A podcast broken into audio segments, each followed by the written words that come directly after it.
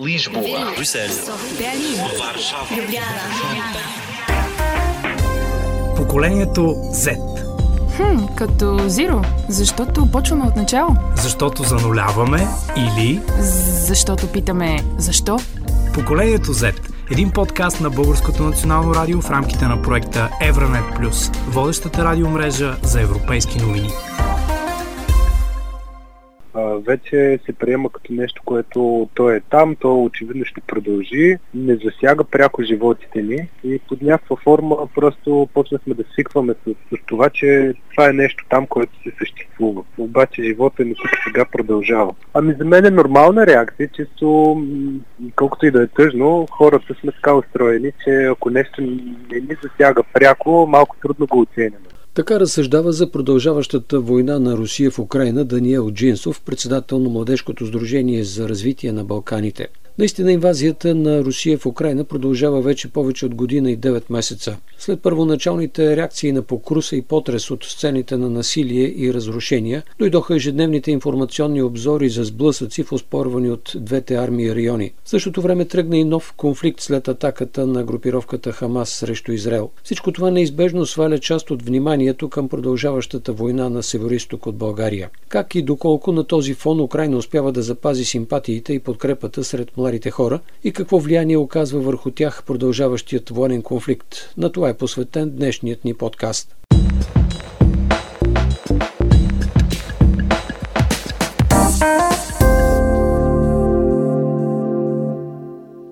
Мария Славова, която е председател на Младежки център за развитие взаимопомощ Казанлък, споделя своите лични впечатления за това как младежи от Русия и Украина възприемат войната.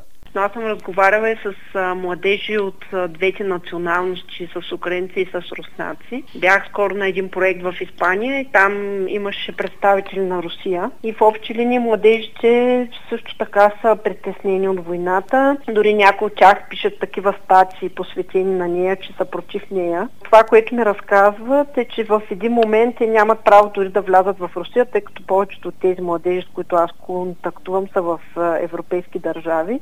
Имахме две украинки пред нас. Нашата организация приема доброволци по една програма Европейски корпус за солидарност. Но интересното е, че украинците са по-скоро по-фанатически настроени към войната, отколкото руснаците. Украинските доброволци, когато бяха при нас, дори си носиха нали, флага и веднага в момента, в който пристигнаха в Казанлък, тъй като е нашата организация, веднага флага им беше сложен на тераста, което на мен е притеснително, т.е. те един вид паратират с това, че са от Украина, което на мен лично не ми хареса те по-скоро се чувстват като жертви, което нали, в случая наистина са жертви, но когато аз разговарям и с а, руски младежи, те също не се чувстват а, нали, положително настроени към тази война, но те не го изразяват по същия начин, както украинските младежи. Което до някъде ги прави също жертви, но те не се държат по същия начин, както украинските младежи, което за мен, нали, те в един момент защитават, че са против войната, но го правят по много по-различен начин, отколкото украинците. Смятате, че украинците парадират или... Ни малко, да. Даниел Джинсов смята, че младите хора не определят своето отношение към войната в Украина през идеологически пристрастия, нещо, което е по-типично за техните родители, баби и дядовци. Според него факторите, които определят позициите им са други. При младите е много интересно, тъй като до голяма степен те а, попиват това, което се случва около тях. Тъй, че там е много обословено от средата. На първо място, разбира се, семейна среда, но след това със сигурност има значение те дали идват от малък град, от голям град, а, тъй като моите наблюдения са, че хората, които са от големите градове, поне а, младежите, с които работим, примерно ако мога да дам младежи от София, са доста по-либерално и дясно настроени, докато хората, младежите от по-малки населени места са а, така с по-леви разбирания. По същата, по същата плоскост може да кажем и, че до голяма степен а, младежи от по-малки населени места а, по-често може да се наблюдава това да симпатизират на, на Русия и на тази риторика, отколкото младежи от голям град, където някакси тенденцията е да се говори повече за Европейския съюз, за европейските ценности, демокрацията и така нататък.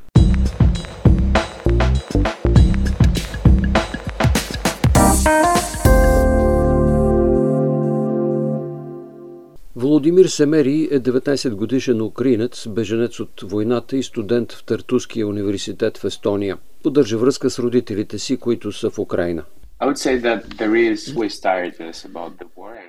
Бих казал, че винаги има умора от войната и това до някъде е добре психологически, защото трябва да се справим с този стрес. Но такива подкасти, каквито правим в момента, например, или всичко, което е свързано с обсъждане на войната и предоставянето на повече информация, намалява от тази умора. Не бих казал, че хората са твърде уморени от войната и смятам, че е наистина важно да продължим да говорим за това, защото хората имат нужда от помощ в процеса на тази война, не само в началото. Те точно сега се нуждаят от помощ, тъй като войната се оказа много дълга. Аз съм благодарен, че има такава помощ от Естония и те продължават да поддържат важността на темата.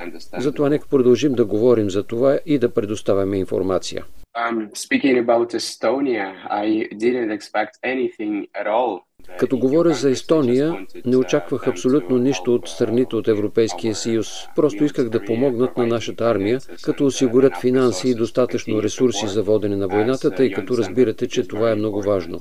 Но да приемат украинци тук като бежанци и да им помагат, не го очаквах и бях много изненадан от това. Така че като цяло бих казал, че помагат много и е страхотно, защото тук мога да получа образование. Мога да получа и финансова подкрепа, за да посрещам разходите си. Защото от Украина родителите ми не могат да ми осигурят всичко. На практика само храна. Средната заплата, например, на майка ми като учител, тя работи в училище сега като психолог, е само 110 евро. И можете да си представите, че за мен е много трудно да оцелея тук без тази финансова подкрепа, за което съм много благодарен. И като говорим за Европейския съюз като цяло, те много помагат.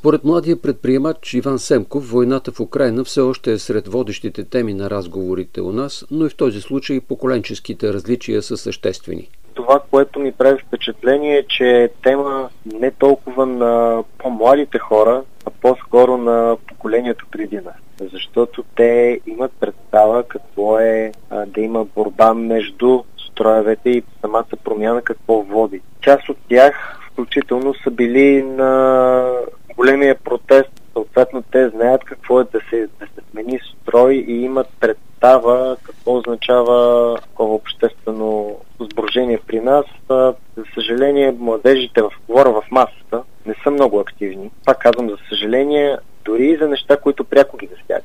Получава се един парадокс. Има изключително много канали за информация, изключително много информация, но качеството намаля. Оттам получава се реално ефекта на дезинформация, а не на по-информирани младежи, не само за темата с Украина, но и много други теми. За Мария Славова разликите в това как младите и възрастните възприемат войната в Украина са и в това кой коя страна в конфликта подкрепя.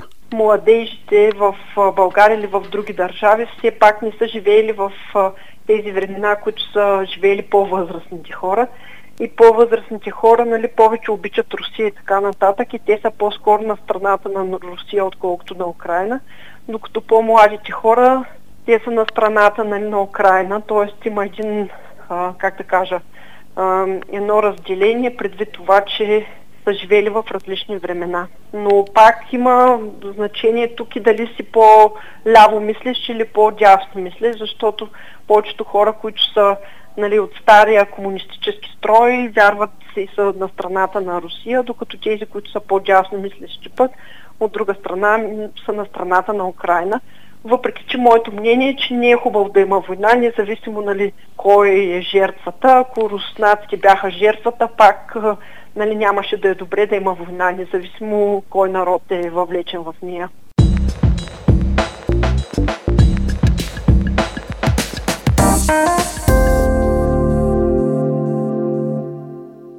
Естонката Линда Луц, студентка и бивш делегат на ООН за Севера, смята, че подкрепата в страната и за Украина все още остава много силна. И тук обаче с течение на времето се появяват съмнения дали трябва да се продължи с финансовата подкрепа в същия размер. Noorte poolest kõik on väga tugeva toetusega Ukraina poolt. Със сигурност има силна подкрепа от страна на младежите за Украина. Те подкрепят идеята за предоставяне на финансова помощ на Украина, но напоследък с дискусиите за държавния бюджет на Естония възникна въпросът дали е необходимо да се предоставя толкова голяма помощ. По отношение на даренията, например, напоследък имаше спорове свързани с тях. Върви мнението, че има несигурност къде всъщност отиват парите. Сигурно е, че трябва да помогнем, но може би трябва да помогнем и на себе си.